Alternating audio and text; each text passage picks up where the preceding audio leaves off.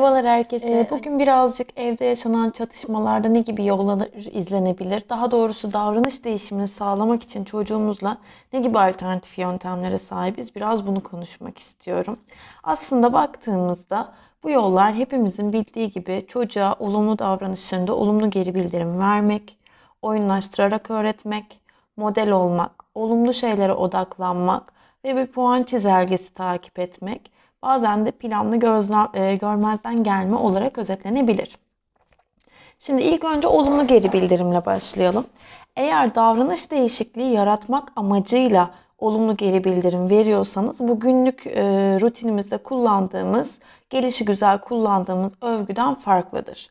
Eğer olumlu geri bildirimi davranış değişikliği amacıyla veriyorsak mutlaka çocuğa hangi davranışını onayladığımızı açıkça söylememiz, onun anlayabileceği bir dille söylememiz önemli. Aynı zamanda küçük çocuklarla jest ve mimikleri kullanmamız, biraz e, bu meseleyi abartmamız, büyütmemiz, e, neşeli, dikkat çekici bir hale getirmemiz önemli. Ve geri bildirimi verdikten sonra çocuğun başını okşamak gibi, sırtını pat patlamak gibi e, dokunsal olarak da ona olumlu bir mesaj veriyor olmak önemli. Ee, ve hepsinden öte unutmamamız gereken şey şu. Olumlu geri bildirimi çocuğun kişiliğine değil, çocuğun davranışına veriyoruz. Bir diğer yöntem ise e, istenen davranışın ortaya çıkması için oyunlaştırma. E, sanki o davranış gerçekte ortaya çıkmasa da mış gibi yaparak, oyun oynayarak o davranışı ortaya çıkmasını destekliyoruz. Örneğin çocuğunuz e, televizyonu kapat dediğinizde televizyon izleme süresi dolduğunda sürekli sizle inatlaşıyor ve televizyonu kapatmak istemiyor. O zaman bu çocuğa şöyle bir oyun önerisiyle gidilebilir. Hadi şimdi seninle bir oyun oynuyoruz. Ben şimdi sen televizyonu kapat dediğimde kapatmıyorsun ya. Bu sefer e, televizyonu oyun olsun diye kapatmanı istiyorum. Bak unutma gerçekten kapatmayacaksın. Sonra tekrar açabilirsin. Sadece oyun olsun diye kapatacaksın. Hadi bakalım deneyelim başarabilecek misin bunu? Bence çok zorlanacaksın oyun olsun diye bile yaparken diye bir meydan okumayla çocuğa gitmek önemli. Tele, e, televizyonu çocuk kapattıktan sonra bunu tekrarlaması amacıyla çocuğu motive etmek gerekiyor. Örneğin tamam şimdi kapattın tamam aferin kapattın bunu senden beklemiyordum şaşırttın beni bravo. Ama bak ben eminim ki sen bunu gerçekten yapamazsın. Ancak oyun olsun diye yaparsın. Diyerek çocuğa meydan okumak ve böylece istenen davranışı ortaya koyması için cesaretlendirmek önemli. Böylece çocuk aslında istediğimiz davranışın da pratiğini yapıyor olur. Bir diğer yöntem ise model olma. Şunu biliyoruz artık. Ayna nöronlar sadece davranışı izleyerek zihnimizde pratik etmemizi sağlıyor.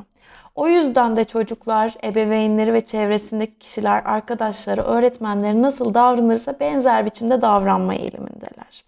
Bu yüzden istediğiniz davranışı çocuğunuza model olarak öğretebilirsiniz. Sadece sizin bu davranışı yapıyor olmanız bile çocuğunuzun bu davranışı öğrenmesine katkı sağlayacaktır.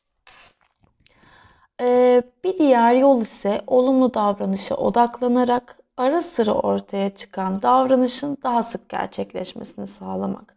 Bu ne demek?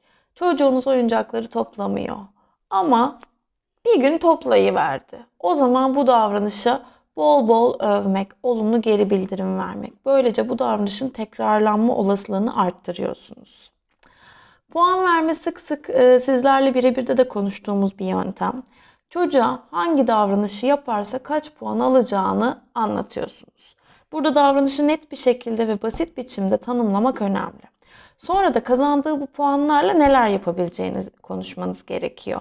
Kaç puan hangi e, hangi ayrıcalığa sahip olmasını sağlayacak.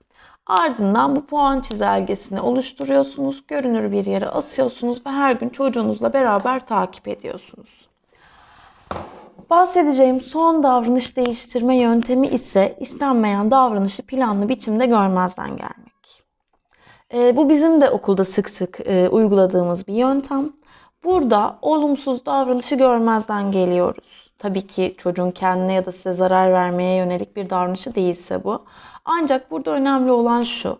olumsuz davranışı görmezden gelirken olumlu davranışları görmeye, fark etmeye ve olumlu davranışlara olumlu geri bildirim vermeye devam ediyoruz. Benim bugün aktaracaklarım bu kadar. Keyifli bir hafta dilerim. Hoşçakalın.